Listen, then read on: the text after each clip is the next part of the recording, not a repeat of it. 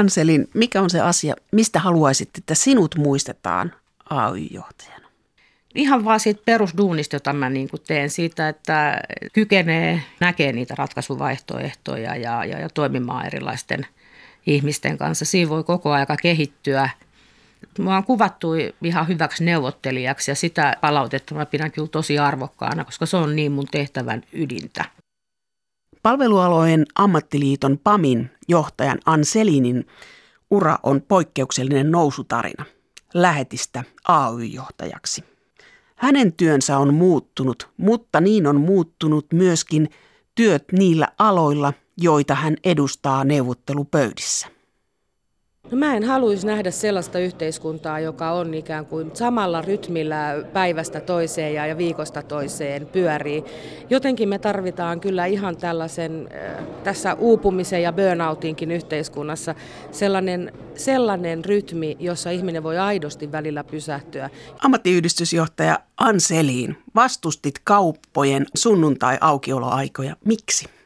Kauppa on Suomen suurin toimiala siellä on noin 2500 000 ihmistä töissä ja se, onko kauppa auki vai kiinni, niin rytmittää myöskin tosi paljon ihan tätä meidän koko yhteiskunnan niin kuin arkea. Silloin kun kaupat oli silloin tällöin sunnuntaisin auki, niin se erohan oli aivan silmiin pistävä, miltä kaupunki näyttää silloin, kun kauppa on auki tai kauppa on kiinni. Ja, ja vaikka yhä useampi tekee viikonloppuisin töitä eri toimialoilla, niin silti valtaosa ihmisistä ja varsinkin heidän lapsistaan on vapaana sunnuntaisin. Joten niin kuin liittoni kanta on ollut kauan se, että, että me pärjätään ihan hyvin niinkin, että, että kaupat on sunnuntaisin kiinni. Mutta nyt sitten yhteiskunnallinen ilmapiiri on tässä vuosien saatossa niin muuttunut, että me olemme nyt toinen eurooppalainen valtio, jossa on kokonaan vapaat aukiolojat. Vain Ruotsi meidän lisäksemme on lähtenyt tälle tielle. Oliko tämä ammattiyhdistysliikkeelle epäonnistuminen? No voi tietysti jossain määrin sanoa, että varsinkin vanhemmat sukupolvet tykkäsivät, että, että, että tätä olisi pitänyt pystyä vieläkin vastustamaan. Itse näin silloin vuosia sitten, silloin joskus 2007 paikkeilla, että, että tämä selvästikin tämä ilmapiiri kääntyy siihen suuntaan, että, että vapautuksia on ainakin jossain määrin tiedossa. Ja silloin sitten, sitten ryhdyimme vaikuttaa siihen, että, että pikkusen vapautimme silloin 2009 ja saimme silloin neuvoteltua siihen kylkeen aikamoisen TES-paketin, jolla sitten vähän kompensoitiin sitä, että ihmiset on käytännössä kaikkina vuorokauden aikoina töissä ja siinä mielessä pidän sitä onnistumisena, että silloin me kyllä haistettiin ajassa se, että, että milloin tähän asiaan piti niin kuin tarttua. Puheenjohtaja Anseliin, sinulla on erittäin pitkä työura ammattiyhdistysliikkeessä ja sun ensimmäinen työ oli siellä. No liitossa mun ensimmäinen työ oli lähetin työ. Että, että sen lisäksi tein sitten vähän avustavia toimistotöitä muuten siinä postituksessa ja ja näin. Mutta suppari, niin kuin stadilaiset sanoo. Kuin vanha olit silloin? Mä olin 15, en ollut vielä ihan 16 täyttänyt. No millainen se palkka oli siinä, että pystyykö sillä nuori tulemaan toimeen? Saattoiko asua itsenäisesti lähetin palkalla? No en mä silloin 15-vuotiaana, kyllä mä asuin silloin vanhempien luona. Liitossa oli vähän paremmat palkat kuin, kuin työmarkkinoilla keskimäärin vastaavista tehtävistä. Et siinä mielessä mä olin ihan onnekas, että mun eteen sattui sellainen, sellainen työpaikka, mutta kyllä mä 21-vuotiaaksi asti sitä asuin kuitenkin vanhempien luona, että sitten vasta ensimmäinen oma asunto. No millainen työpaikka oli nuorelle tytölle liitto? Aika jännittävä. En mä silloin ihan heti tajunnutkaan oikein, mihin mä niin kuin menin töihin, että se valkeni mulle siinä sitten pikkuhiljaa ja, ja, ja sinänsä tietysti niin kuin meille monelle käy, että, että ei, ei seuraavalinta niin kauhean niin kuin suunniteltu ole, vaan sattumasta aika paljon meillä monella kiinni – niin ammattiliitossa työskentely sopi mun niin kuin arvomaailmaa ja, ja, ja mun taustaan niin kuin hirveän hyvin, että mä kyllä sopeuduin siihen jengiin tosi, tosi nopeasti ja, ja tosi nuorena sitten rupesin sitten toimimaan myös aktiivisesti ää, niin puoluepolitiikassa kuin omassa ammattiosastossakin, että, että, että järjestötoiminta oli mulle sitten jo ollut tuttu lapsesta asti tota, mä oon käynyt Martat ja kaatuneet teomaiset ja pyhäkoulut ja kaikki mahdolliset. No nuorisokertsillä on ollut aktiivi, että mulle tämmöinen yhdessä tekeminen, kollektiivinen tekeminen oli sinänsä niin kuin kauhean luontevaa. Oliko SDP myös perhetaustasta? No tota, mun isä, isä oli tota, joskus demareiden jäsen jo ja sanoi, että minä äänestän demareita, mutta tehkää te muut mitä tahdotte. Meillä ei kotona oikein puhuttu politiikkaa, mutta, mutta kyllä se oli mulle kauhean selvä valinta, että, että, että, että jos mä poliittisesti järjestäydyn, niin kyllä se koti sieltä demareista löytyy, niin kuin sitten jo 17-vuotiaana löytyikin. Mitä vanhempasi tekivät? No mun äiti oli suurimman osan elämästään tota Pesulassa töissä pesula-apulaisena tai, tai sitten myymälähoitajana jossain vaiheessa. Oli ollut myöskin tehdastyössä elintarviketeollisuudessa. Ja, ja mun isä oli koko työuransa Helsingin kaupungilla ja koneasentajana ensin ja, ja, ja sitten siitä eteni, eteni sitten vähän vaativampi työjohtotehtäviä sitten siellä, mutta koko työuransa teki kaupungilla. Olet kaksikielinen sun toinen kieli on ruotsi, niin miten ruotsin kieleen suhtauduttiin silloin, kun sä olit koululainen? No mulla on ollut vähän sille erikoinen äh, lähtökohta tähän, siis mä oon virallisesti jo henkikirjoissa ruotsinkielinen ja mun isän kaikkien sisarusten perheet oli kaksikielisiä. Meillä puhuttiin kotona suomea. Ja mä en joutunut tavallaan koskaan sitä sitten kohtaamaan, että olisiko ruotsinkielisenä saanut niin kuin jotenkin toisenlaista kohtelua. Että et, et mua on pidetty kuitenkin niin kuin kaveripiirissäkin suomenkielisenä. Että näin. Onko siitä ammattiyhdistysliikkeessä ollut hyötyä, että on kaksikielinen? Kyllä, joo, kyllä mä koen, että on ollut. Että, että pohjoismainen yhteistyöhän on tosi tärkeää edelleenkin, vaikka se rooli on vähän tässä tietysti, kun tämä eurooppalainen yhteistyö on niin paljon kehittynyt, niin vähän muuttunut. Mutta ilman muuta siis, että kyllä mä, kyllä mä koen niin kuin enemmän kuuluvani siihen niin kuin skandinaaviseen ja pohjoismaiseen viitekehykseen, kun mä pystyn kommunikoimaan kollegojen kanssa niin kuin tämmöisellä pohjoismaisella kielellä. No kun sä ensin menit sinne liittoon lähetiksi, niin mikä oli se seuraava etappi, mihin sä nousit, mikä oli se paikka, mitä sä ryhdyit tekemään? No mä tein sitten siellä postituksessa vähän monista ja hommia. Siihen aikaan tehtiin kaikki maailman kirjekuori, laitettiin manuaalisesti, tehtiin tota osoitteita ja kaikkea semmoista avustavaa toimistohommaa. Kirjoiteltiin vahoille kirje, kirjeitä, jotka sitten valtiin vahamonistuskoneeseen. Ja siis tämähän on ollut ihan hirveän nopeata tämä, tämä kehitys siis, että, että mä tässä joissakin digikeskusteluissa, johon tässä on viime vuosien aikana osallistunut, niin sanonutkin, että koko ajanhan meillä on tapahtunut tämmöinen muutos ja aika nopea, että, että niin kuin loppujen lopuksi siitä ei ole kuin vähän yli 40 vuotta, kun mäkin olen vahamonistuskoneella vielä siellä – siellä niin kuin toiminut, että, että niin kuin, eikä tämä muutos nyt ole ollut sitten niin kauheat. Väli musta tuntuu, että tämä digipuoli on vähän sitä hössötystä. Mutta se voisi kuvitella, että se on vaikuttanut päätöksentekoon, jos ajattelee, että sä oot ollut siellä postituksessa, että olette liimannut niitä postimerkkejä ja laittanut niitä kirjeitä eteenpäin. Jos ajattelee nyt, että jos jotain tapahtuu, niin te tavoitatte hetkessä teidän 230 000 jäsentä, että nyt parrikaadeille. Mm. Niin onko se vaikuttanut päätöksentekoon? Joo, kyllä. Kaikkihan on mennyt ihan hirveän paljon nopeammaksi. Ja sitten se vaatimus myöskin siitä, että se informaatio pitäisi olla käsillä niin kuin sillä sekunnilla, niin kyllä se meidän viestinnän on mullistanut ihan, ihan totaalisesti. Tavallaan siinä pitää myös ihmisten olla aika valmiita, kun ne menee noihin hommiin, että sinun tarinasi, että lähetistä – toimitsija sitten pikkuhiljaa ylöspäin, niin tänä päivänä se ei ehkä niin olisi mahdollista, koska edellytetään, että on valmiuksia tehdä heti. No joo, ei, ei taida kovin tyypillistä enää, enää tota, tämmöinen olla. Et mun sukupolvessa ja vähän vanhemmissa, niin vielä siis mä oon kohdannut täältä meidän niin kuin jäsenten työnantajissakin tällaisia lähetistä kauppaneuvokseksi tyyppejä. Et sitä, niin kuin, sitä vielä, vielä nyt varmaan tuossa 50-60-luvulla syntyneissä niin, niin on, mutta, mutta ei nyt oikein enää ja Mä kyllä silti olen vieläkin sitä mieltä, että vaikka koulutus on tärkeä, tietyt perusvalmiudet pitää niin kuin hommata ja näin, mutta kaikki ei tarvitse korkeakoulututkintoa. Me tarvitaan sellaisia tekijöitä, jotka on niitä kädentekijöitä, niitä arjen niin kuin perustöiden asiantuntijoita ja osaajia. Ja, ja siinä mielessä niin, niin valmiudet voi hankkia muuallakin kuin yliopistolla tai koulun penkillä istuma, istumalla. Et siinä mielessä mä pidän vähän vanhanaikaisenakin paikotellen sitä, että, että meillä on tietty esimerkiksi julkisia tehtäviä, niin, niin meillä on viralliset kelpoisuusvaatimukset, jotka yleensä aina lähtee siitä koulutuksesta jotenkin meidän pitäisi pystyä luomaan mun mielestä sellaisia systeemeitä, joilla myöskin se käytännön kautta opittu taito voitaisiin niin arvioida. Se käviskelpoisuudesta myöskin. En pidä hyvänä sitä, että kaikkiin johtaviin tehtäviin pitäisi tulla henkilöitä, vaan sellaisia henkilöitä, joilla on akateeminen loppututkinto. Heitä tarvitaan ihan varmasti ja monessa tehtävässä se on tietysti välttämätöntä, mutta, mutta tota, arjen kokemusta kyllä painottaisin. Mutta jos ajattelet sinun työtäsi, niin sinähän olet juristiarmeijan ympäröimä. Että kyllä ne liitoissakin ne ihmiset, jotka siellä puheenjohtajien ympärillä on, niin ne ei ole enää niitä toimitsijasta nousseita, vaan ne on juristeja. No meillä on kyllä molempia. Että meillä esimerkiksi aluetoimistoissa, on, onkohan meillä tällä hetkellä yhtään juristia, ei taida olla. Ja, ja he on kyllä sellaisia työlainsäädännön tuntijoita, ja he on oppinut sen kyllä ihan käytännön kautta, että, että jopa juristit kysyy neuvoa meidän toimitsijoilta, koska me osataan se puoli.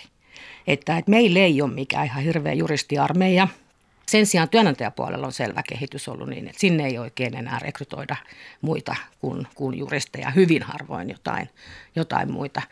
Ja, ja, ja se asettaakin vähän haastetta siinä mielessä, että, että kun tämä niin kuin neuvottelutoimintohan ei ole mitään pelkkää juridiikkaa ollenkaan. Sopiminen on sopimista, eikö niin? Ja, ja sitten sit noin lainsäädäntö on niin kuin sit erikseen. Sanoit tässä, että neuvottelutoiminta ei ole juridiikkaa, niin millainen se neuvottelutilanne on?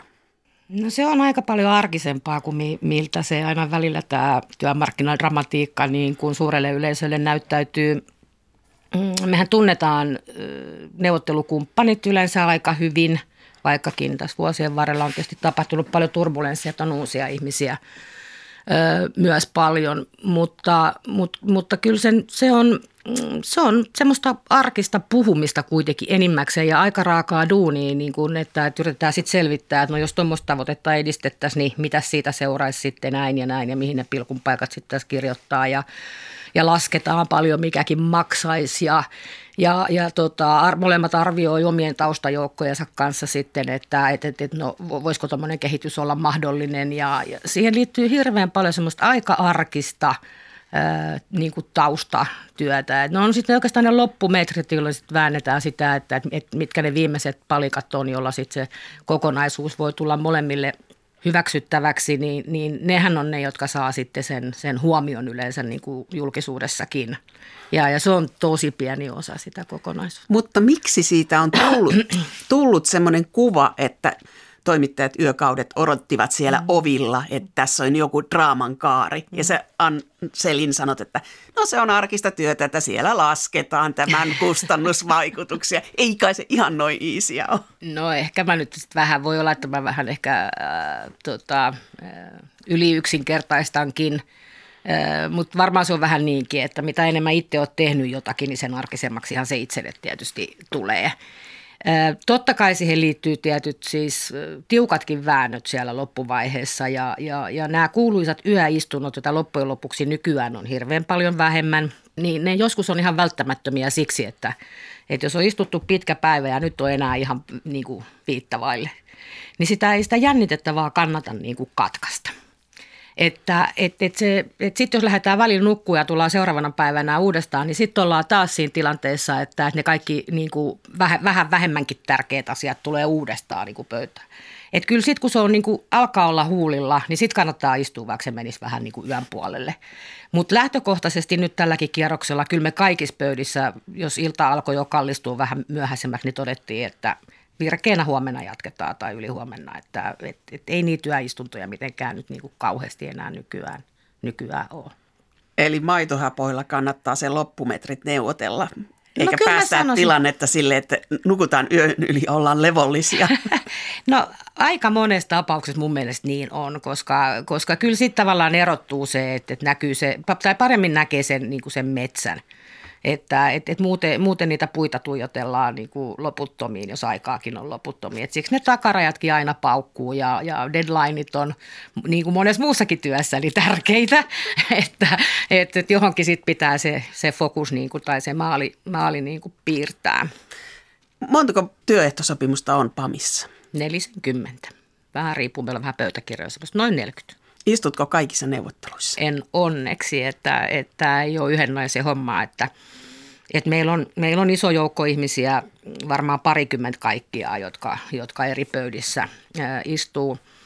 Meillä on semmoinen työjako tässä ollut nyt monta vuotta, että mä istun itse ja johdan nämä meidän kolme suurinta pöytää, eli kaupan alan, majoitus- ja ö, tota, ö, matkailu, ravintola-alan ja sitten kiinteistöpalvelut. Ja, ja sitten mä tuun muihin sitten siinä kohtaa, jos siellä alkaa mennä sitten ihan mahdottomaksi, että, että jos joku ala vaikka päätyy sitten sovittelijalle tai näin, niin aika usein mä menen sitten johtaa sen prosessin sitten sen loppu, loppuhännän siellä. Millainen on se tunne, kun sopimus on saatu tehtyä? No aika usein se tunne on, on semmoinen niin huojennus, että, että kyllä, kyllä ne on kuitenkin semmoisia, nytkin neuvoteltiin niin kuin viikkotolkulla paljon pitempään vielä kuin oli ajatuskaan. Niin kyllä sä niin kuin aika väsynyt sitten sen prosessin lopuksi ihan vaan niin kuin hyvin inhimillisesti. Öm, useimmiten jää harmittaa ne tietyt asiat, jotka ei mennyt niin kuin oli sitten toivonut, niin ne on niin kuin päällimmäisenä ja, ja, ja, ja nytkin tällä kertaa niin näitä, nämä isommat, jotka meillä nyt on jo maalissa, niin – niin sitten kun sä meet niiden sun päättäjien luokse, sen kentän porukan luokse, niin ne näkeekin sitten jo paremmin taas sen metsän ja näkee ne hyvät asiat, jotka sä oot sitten jo tavallaan ajatellut, että okei, ne on nyt vaan niin jo plakkarissa ja sitten ne, mitkä jäi siellä loppumetreille eikä mennyt, niin ne jää niin kuin päällimmäiseksi ensin. Että on semmoinen, yleensä semmoinen tunne, että, että ei ole tyytyväinen. Ja, ja, ja sitten se vaatii vähän aikaa ennen kuin itsekin pystyy taas sen kokonaisuuden sitten kunnolla niin kuin hahmottaa. Eli koskaan ei ole tyytyväinen, että aina joku jää hiertämään. Aina jää, joo joo. Ja en mä tiedä, semmoinen joku vanha kliseekin varmaan neuvotteluista on se, että, että sit se ratkaisu on kohtuu tasapainossa, kun molempia osapuolia harmittaa riittävästi. Että kyllä, kyllä se jotenkin vaan se inhimillisesti ottaenkin niin menee. Anselin, mitä teet ensimmäiseksi, kun neuvottelut on ohi? No ei mulla mitään sellaista rutiinia ole. Että, että aika usein kalenteri on aika täynnä, että sitten jatketaan muita töitä. Siinähän tulee hirmusti sitä jälkityötä sitten, että, että on pitänyt varautua tietysti, kun hallinnon kokoukset, niin, niin vaikka se, että no hyväksytään tulos, ei hyväksytä, molempiin vähän valmistautua, että no mitä niistä sanotaan ulos tuossa tapauksessa tai tässä. Sitten niitä viilataan niiden kokousten jälkeen siinä näkkii, kun kaikki odottaa, että mikä se tulos on ja, ja jälkityötä on niin kuin aika paljon – että ei se, niin kuin, se ei lopu siihen, että no niin, nyt on neuvottelutulos blanks ja, ja sitten, sitten tota, jotenkin voisi huokastaa, että se enemmän on sellaista, että vähän liukuen sitten todetaan, että no niin, nyt alkaa olla homma valmis.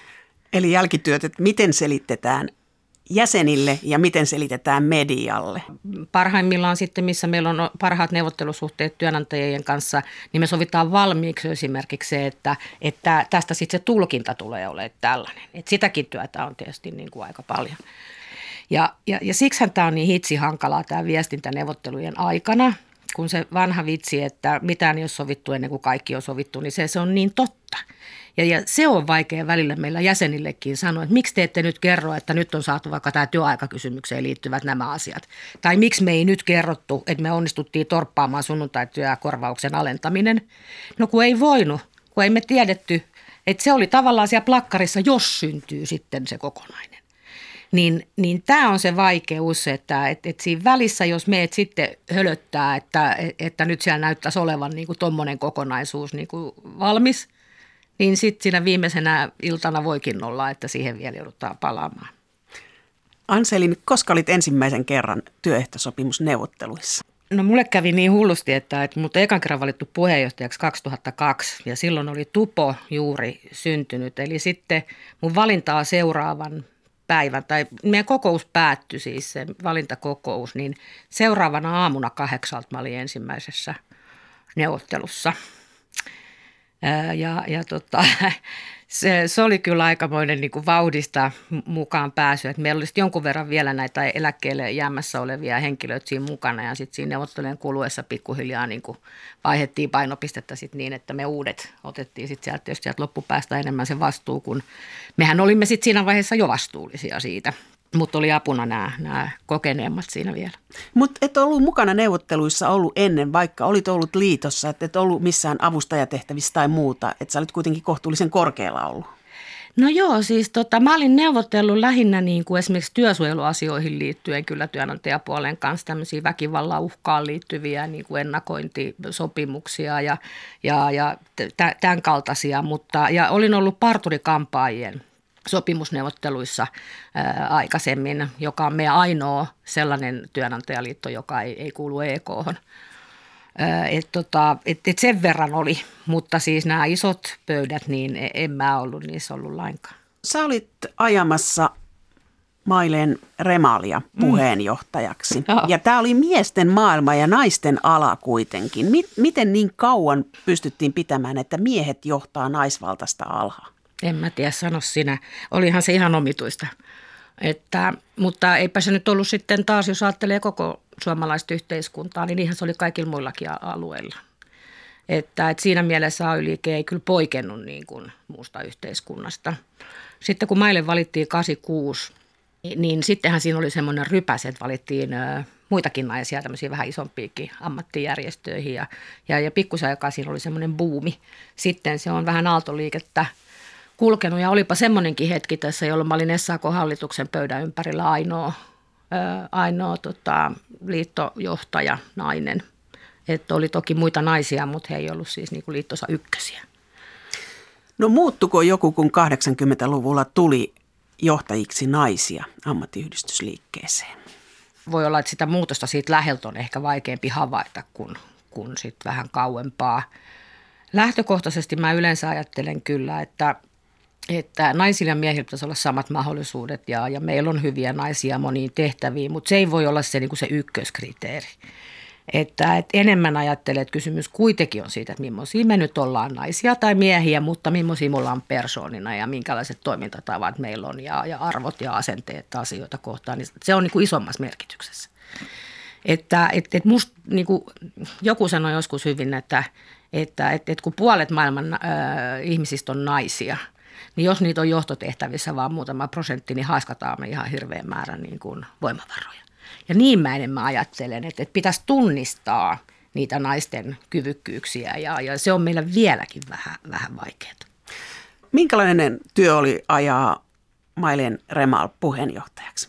Te, sinä teit siinä kuulemma paljon työtä.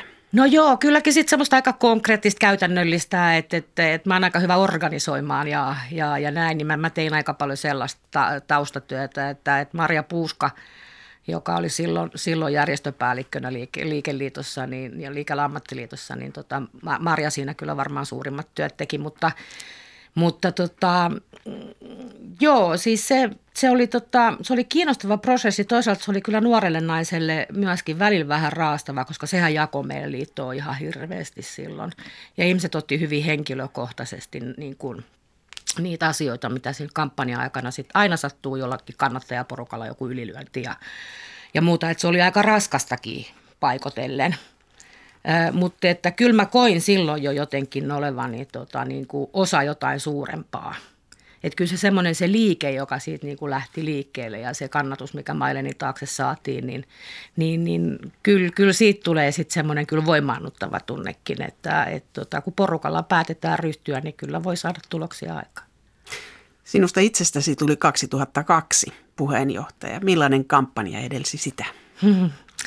Aika erikoinen. Meitä oli hirveästi ehdokkaita ensin, kun alkoi näyttää siltä, että sekä sekä puheenjohtajaksi että esimerkiksi varapuheenjohtajaksi on monta ehdokasta, niin mä itse ehdotin silloin Mailenille ja mulle liittojohdolle, että, että nyt me, että meidän jäseniä ei voi kyllä sillä rasittaa, että me kaikki kampanjoinemme vuoron perään juostaa pitkin kaikki paikkakunnat ja kutsutaan ihmisiä sanan ääreen että, että, että nyt niin kuin toivoisin, että liitto voisi järjestää tällaisen roadshow, että me ollaan sitten yhtä aikaa niin, kuin niin monessa paikassa, kun se on mahdollista. Jäsenet pääsisivät yhdellä tilaisuudella myöskin ehkä vähän vertaamaan sitten kandidaatteja keskenään ja ja, ja, ja mä oon iloinen, että se ehdotus meni läpi. Se oli tosi rankka roadshow ja me osattiin jo parin tilaisuuden jälkeen siis toistemme vuorosanat ulkoa mutta, tota, mutta oli se opettavaistakin ja, ja, ja mä, mä luulen, että meidän kentän kannalta varmaan se oli, oli niin kuin helpoin tapa, tapa siinä, siinä tehdä. Mutta sehän oli aika jännä. Meitä oli kolme aika tasaväkistä naista siinä loppumetreillä puheenjohtajaksi. Eija Hietanen SAKsta ja meiltä Kyllikki Muttilainen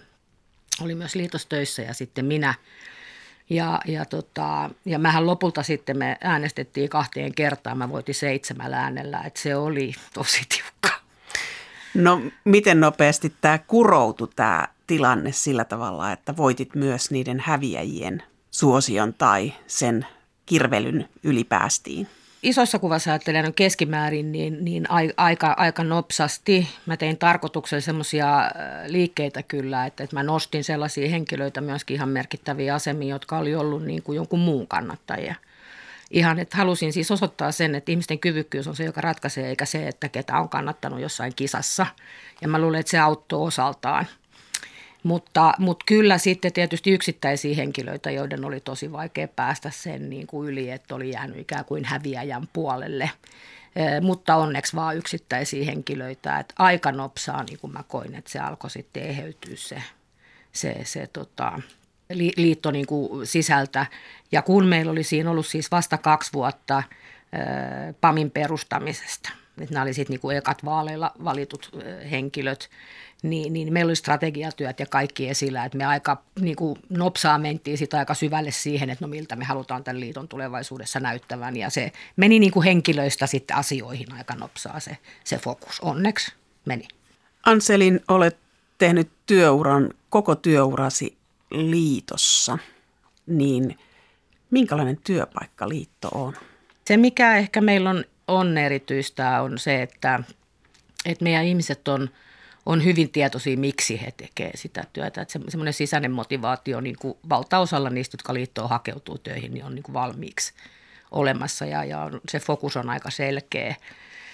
Sitten myöskin se, että, että ihmiset on hyvin tietoisia oikeuksistaan ja, ja tota, ähm, semmoinen demokratiavaatimus on, on valtaisa. Että, että ehkä niin kuin sitten taas, jos mä ajattelen nyt itseäni sitten niin organisaation johtajana niin kuin suhteessa henkilöstöön – se on ehkä välillä meillä vähän ylikehittynyt se, se demokratiavaatimus. Että... Sanoo ammattiyhdistysjohtaja, että vaikea, vaikeita työntekijöiden kanssa, kun he pitävät oikeuksistaan Ei, puolen. mä en tarkoita sitä siis, että, että se on niinku ihan oikein, että he pitää oikeuksistaan kiinni. Ja ei, en ollenkaan tarkoita sitä, mä varmaan ilmaisin itseäni huonosti, mutta mä tarkoitan sitä, että kun ihmiset on niin sitoutuneita siihen niin kuin asiaan, mitä me tehdään, ja he haluavat olla kaikessa osallisena.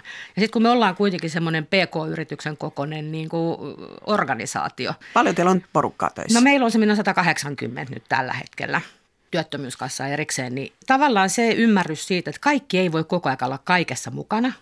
Ja tietyistä asioista, että on erikseen, meillä on päätöksenteko-organisaatiot. Meidän valtuusto päättää tietyistä asioista, hallitus tietyissä asioissa, johtoryhmä tietyistä. Ja että kaikki ei voi olla koko ajan osallisena joka niin kuin, käänteessä. Niin se on välillä – vähän, vähän niin kuin haastavaa. Ja, ja, ja kun yritetään kuitenkin, että meillä olisi niin kuin hyvin avoin ja demokraattinen ja osallistava työskentelytapa, niin näiden balanssi välillä saattaa sitten, sitten olla vähän, vähän niin kuin hankala käytännössä toteuttaa. Anselin, jos ajattelet itseäsi johtajana, niin sähän et ole sillä tavalla vapaa kuin firman johtaja. Sulla on tämä kuuluisa kenttä ja kentän ääni.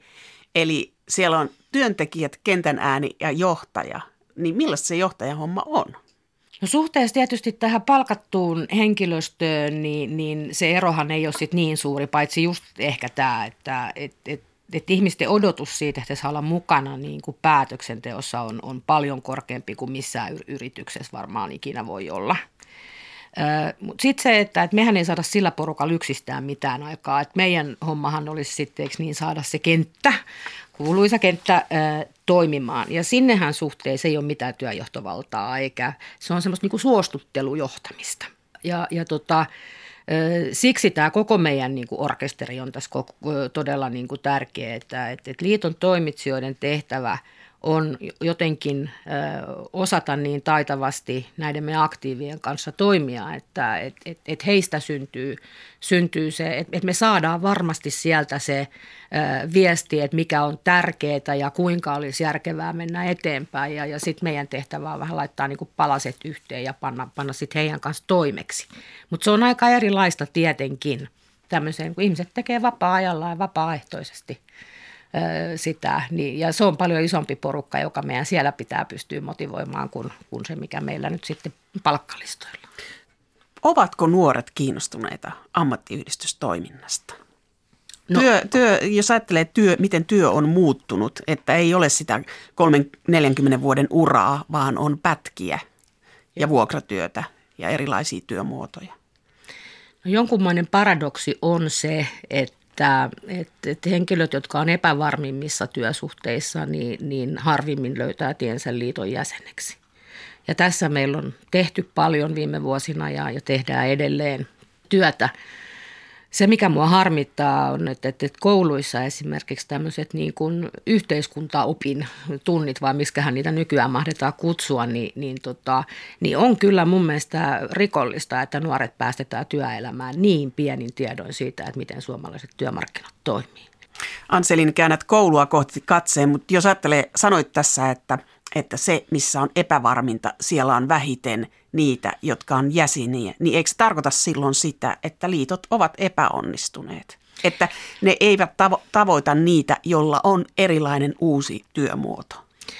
Joo, me, me ei ehkä, ehkä onneksi olla tässä nyt niin kuin kaikista heikommassa asemassa. Me ollaan saatu harjoitella valitettavasti aika kauan, että kaupa esimerkiksi jo 70-luvulla rantautui osa-aikatyö. Ja siitä asti on opeteltu tässä ympäristössä toimii. Meillä on jäsenenä paljon ihmisiä, jotka on, on tota, erilaisissa pätkätöissä ja, ja on luontevaa, että he kuuluu liittoon. Kylläkin meilläkin he voisivat vielä paremmin olla järjestäytyneitä.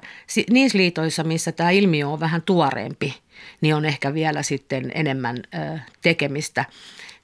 Tämä ei ole ihan helppoa tavoittaa näitä ihmisiä. Mutta teillä on uudenlaisia, teillä on Big Brother-mainontaa, teillä on karaoke, tälläkö tätä uutta porukkaa haalitaan? No siis joo, täytyy sanoa, Miksi että, nauroit? No siksi, kun se Big Brother oli mulle niin kauhea kynnys silloin joskus, että me siihen lähettiin. Mutta sekin onnistui ihan, ihan hyvin ja sain kyllä selitellä sitä aika paljon. Meidän mediatutkimus vaan jäsenten piirissä kertoo, että, että meidän ensinnäkin monet niistä, jotka, jotka sinne taloon menivät näillä tuotantokausilla, niin olivat meidän alan työntekijöitä ja meidän jäsenet katsovat sitä ohjelmaa tosi paljon. Joten me vaan todettiin, että no niin, pitää olla siellä, missä ne nuoret on. Ja, ja siksi esimerkiksi siihen Big Brotherin niin kumppaniksi yhdellä tuotantokaudella lähdettiin. Toiko se jäseniä? No ei me, se on hirveän vaikea jäljittää. Että en mä pysty sanoa ihan varmaksi, että toiko vai eikö toi. Goodwilli ainakin toi, koska mä tapasin ihan sitten itse, itse joitakin näitä tyyppejä, jotka oli, että ei voi olla totta, että teettekö ihan oikeasti meidän puolesta tällaista Kyllä me yritetään keksiä siis vaikka mitä. Meillä on kyllä valtava repertuaari ja, ja, ja tota, toivotaan, että aina joku osuu kohdalle. Myöskin ihan sitä perinteistä jalkatyötä.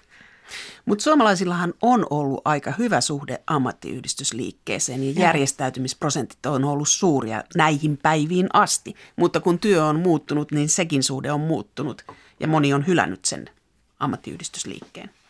Se on totta, että järjestäytymisasteet niin kuin kokonaisuudessaan on tässä viime vuosina jonkun verran laskenut. Siltihän me ollaan vielä ihan maailman huippua.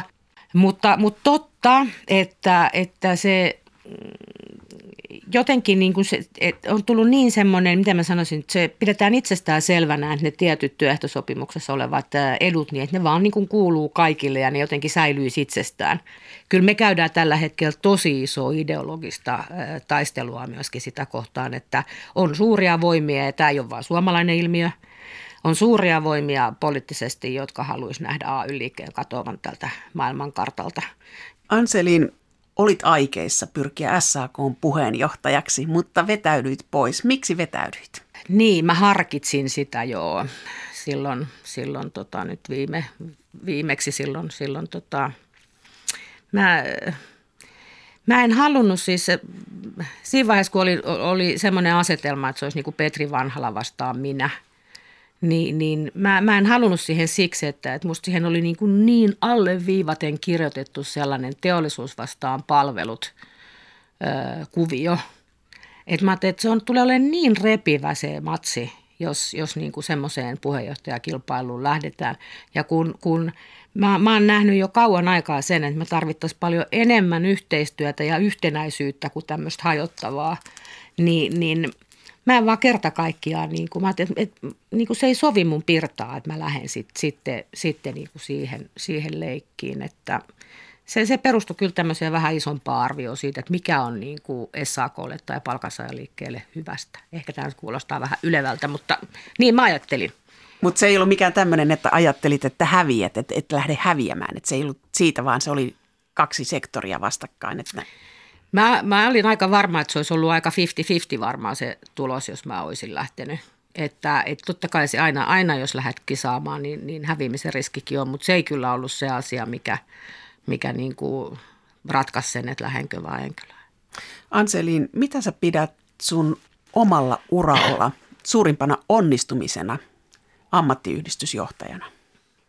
Tämä on erittäin vaikea kysymys, mutta e- ehkä nyt yksi suurin on se aukioloaikajuttu, että vaikka se nyt se laki on, on pois, niin se, että me haistettiin se oikeaan aikaan se, että, että, että, että me saatiin tehtyä siitä silloin sellainen diili, että se ei mennyt ihan ilmatteeksi.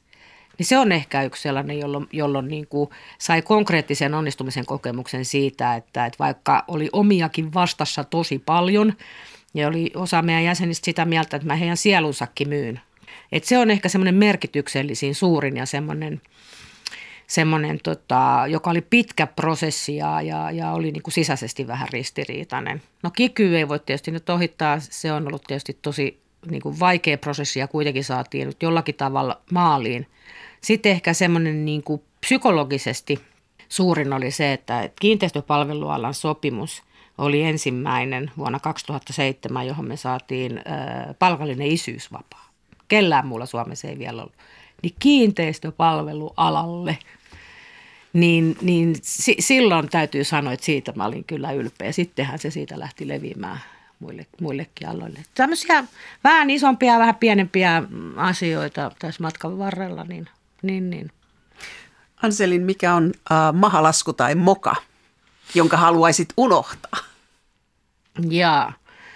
Mä, mä en koe, että me on sillä niin jäsenten asioissa mokattu kovin pahasti niin kuin mitään. Että et ei ole ehkä saavutettu niin nopeasti tai, tai niin paljon kuin olisi, olisi haluttu. Ehkä, ehkä sitten niinku semmoinen johtajana moka, niin, niin tota, meillä oli aika uusi, tai meillä oli ihan uusi tietysti tiimi kolmistaan silloin, mitä oli puheenjohtaja, kaksi varapuheenjohtajaa, kun mä aloitin – ja tavallaan sen dynamiikan, niin kuin, sitä mä en heti hoksannut. Ja meillä meni vähän kyllä energiaa hukkaa siihen, että meillä oli vähän keskinäistä kisailua liikaa. Ammattiyhdistysjohtaja on julkisuuden henkilö ja siihen liittyy paljon sellaisia asioita, että mitä kerrotaan ja mitä ei kerrota. Ja sä olet päättänyt kertoa sairaudestasi, lihavuusleikkauksesta ja tällaisista asioista. Miksi?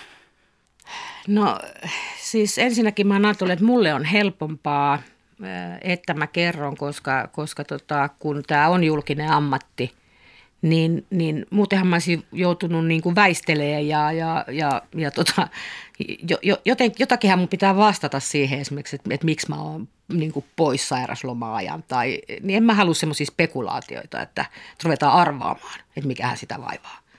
Että, että kyllä se paljon niin kuin siihen liittyy, että kun on niin julkisessa roolissa, mullahan ei ole yhtään sellaista työpäivää, jolloin niin kuin, mä en ole jossain joukossa. Aina jos, jos mä oon jossakin pois, niin, niin aina jotkut huomaa. Eli, eli kyllä, se niin kuin, kyllä se hyvin itsekäskin lähtökohta on ollut. Lihavuusleikkauksessa mulla meni aikaa ennen kuin mä kerroin, että mä olin melkein sitten laihtunut sen 50 kiloa, kun mä sitten kerroin, että miksi mä ja, ja mitä, mitä on tapahtunut. Et se oli mulle henkisesti niin kuin vaikeampi pala tulla, tulla sillä sitten tulos. Miksi? No se on pitkä story, mutta kyllä se aika paljon liittyy tämmöiseen niin kuin hallinnan menettämisen tunteeseen ja, ja mulle oli vaikea ylipäätänsä niin kuin hakeutua siihen, koska niin kuin mulla on aika monessa asiassa elämässä aina ollut niin kuin langat omissa käsissä. Ja se oli mun elämässä sellainen asia, jota mä en pystynyt hallitsemaan. Niin myöntää se tavallaan, että tämä ei ole sun hallinnassa ja sä tarvit apua.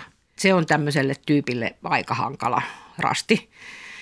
Ja, ja siksi ehkä siinä mä, mä tarttin sen ajan niin kuin työstää sen ensin sen prosessi itteni kanssa ennen kuin mä sitten kerroin siitä julkisesti. Sitten sain kyllä hirveästi kannustavaa palautetta eri puolilta ja ihmiset kertoo omia tilanteita ja kohtaloitaan. Ja, ja näin mulla on käynyt kaikki ja sitten myöskin sairauksien yhteydessä, josta mä oon kertonut julkisesti sitten aika avoimesti – niin, niin se kannustuksen ja se tuen määrä ja se ihmisten storit, mitä, mitä sitten saat, kun itse avaudut, niin, niin kyllä mä sitten on todennut joka kerta, että se on sen väärti, koska aina joku saa jotain voimaa siitä, että joku jostain yhteydestä tuttu naama kertoo avoimesti niin kuin näistä. Ei kaduta yhtään. Mä en oikein keksi, että miten mä olisin voinut toisinkaan tässä niin kuin toimia. Puututtiinko sun ulkonäköön tai lihavuuteen? Joo, kyllä joo. Mähän olin tosi reilusti ylipainoinen ja, ja joo, siis sellaista nyt ihan mitä kaduilla kuka tahansa saattoi saatto joskus kommentoida. Mutta kyllä mä sitten joskus sain jopa joltakin työnantajilta, kun me hoidettiin jotain juttuja, niin, niin kun ne oikein, joku oli sitä mieltä, että me kohdellaan heitä niin kuin kovakouraisesti tai, tai tota, olivat eri mieltä siitä, siitä asiasta, niin sitten sit joskus meni niin kuin henkilökohtaisuuksiin niin, että sitten tuli jo näki, että et viitattiin sitten siihen ulkonäköön ja painoonkin niin, niin, niin niissä, niissä tota, kirjeissä, että et, tota, joo, jo, jonkun verran sellaistakin, mutta, mutta tota, ei, ei työhön liittyen niinkään paljon. Miten sä koit sen, että sun ulkonäköön viitattiin työasioissa? No kyllä siis, no en, päällimmäiseksi aina yrittää tietysti ajatella, että, että, että se on kyllä sen ihmisen pienuutta, joka tällaisen niin kuin, sit vetää tämmöiseen työasiaan. Mutta mulle se paino oli tosi niin kuin sosiaalisesti hankala asia ja mä en ollut itteni kanssa sinut ollenkaan. Niin kyllähän se sattuu eihän siitä nyt mihinkään pääse. Että vaikka niin kuin nahka kovettuu ja oppii ottaa kaikenlaista vastaa tämmöisessä tehtävässä, mutta sitten kun mennään niin henkilökohtaiseen asiaan kuin vaikka sun painoon, niin, niin tota, kyllä mä ne jokaisen muistan. Kyllä ne sillä lailla tuntuu. No sä oot kertonut sun äh, leikkauksesta, syöpä- ja lihavuusleikkauksista ja sairaudesta, niin mitä jäsenistön tai julkisuuden pitäisi tietää ammattiyhdistysjohtajasta? No noin lähtökohtaisesti ei kai, ei kai muuta kuin se, että, että pystyy, onko se hyvä siinä tehtävässä ja pystyykö se sitä hoitaa. En mä tiedä lähtökohtaisesti, että tarvitseeko nyt niin, niin hirveästi muuten tietää. Se kai olennaisinta on, että saako se niin kuin homma hoidettua. Mutta jos ajattelee entisiä aikoja, niin ammattiyhdistysjohtajissahan oli alkoholin suurkuluttajia. Mm. Niistä ei paljon puhuttu. No ei, joo, siis että tietenkin siis niin kuin sanoin, että jos pystyy, että, että ne asiat, jotka liittyy siihen, että pystyykö se homma hoitaa, niin sitten se pitää tietysti arvioida, että, että mitkä on sitten semmoisia tekijöitä, jotka, jotka heikentää sitä suorituskykyä. Öö, tota, mutta en mä, en mä jotenkin ajattele, että automaattisesti, jos sä oot julkisessa tehtävässä, niin sun pitäisi avata koko sun niin kuin, privaattielämä. Mietitäänkö sitä koskaan, että missä on se raja, että mitä pitäisi tietää? ihmisestä, joka päättää 230 000 ihmisen työasioista tai työehtosopimusneuvotteluissaan. No mä, mä en ole koskaan semmoiseen keskusteluun joutunut, että eikä joutuu siitä, että mä oon ollut aika avoin myöskin tästä, näistä tota, omista vastoinkäymisistä, niin ehkä sitten mulle ei tota kysymystä ole ihan tuolla edes sitten esitettykään. Anselin, onko sulla esikuvia? No joo, kyllä. Siis tota, täytyy sanoa, että Lauri Ihalainen on kyllä semmoinen henkilö, jota on vaikea olla ihailematta, että, että mihin tahansa hän niin kuin ryhtyy, niin, niin, niin hän niin täysillä ja sydämellä ja, ja, ja se hän, niin kuin, niin, jokaisen tehtävänsä hoitanut. Ja se kyky niin kuin löytää aina hankaliskin paikoissa, niin se, että no entäs jos vielä katsottaisiin tuolta kulmasta, niin löytyisikö sitten ratkaisu semmoinen ratkaisuhakuisuus ja, ja semmoinen kyky niin kuin, ö, toimia hyvin erilaisten toimijoiden kanssa ja, ja, ja, ja sitten saada heidän arvostus. Ni, niin Lauri, Lauri on kyllä ihan ilman muuta kuuluu siihen sarjaan. Kansainvälisesti sitten ehkä vähän kliseinen, mutta kuitenkin Nelson Mandela ja hänen taistelunsa, niin kyllä. It always seems impossible until it's done. Että aina voi näyttää asiat mahdottomilta, kunnes ne on tehty onko sulla koskaan tullut mieleen, että heität rukkaset naulaan, et jaksa olla ammattiyhdistysjohtaja? Öö, joo, kyllähän semmoisia hetkellisiä joskus tulee, että et, et vähän kyynistyy joihinkin tilanteisiin. Ajattelee, että en jaksa taasko tämä nyt alkaa ihan alusta tämä sama veivaus, että et ehkä se, että on ollut aika kauan tässä tehtävässä, niin, niin välillä tekee, tekee myöskin, myöskin niin kuin tehtävänsä, mutta – ei mitenkään niin kuin pitempiaikaisesti, että kyllä on semmoisia ohimeneviä johonkin hetkeen, hetkeen niin kuin liittyviä, liittyviä asioita. Et muuten kyllä mä koen, että mulla on tosi merkityksellinen työ, eikä tarvitse sitä motivaatiota kauheasti kaivella. Mitä tekisit, jos et olisi ammattiyhdistysjohtaja? No mä voisin olla vaikka laulaja tai tota, sitten mä oon sanonut, että, että tota, mä tykkään palvelualoista oikeasti ja, ja yksi niin kuin paikka, missä mä voisin nähdä itseni hyvin töissä olisi hotelli voisin hyvin olla vaikka pienehkön hotellin vetäjänä ja olla kyynärpäät savessa siellä kaikessa duunissa itse mukana. Se olisi mulle ihan luonteva ympäristö.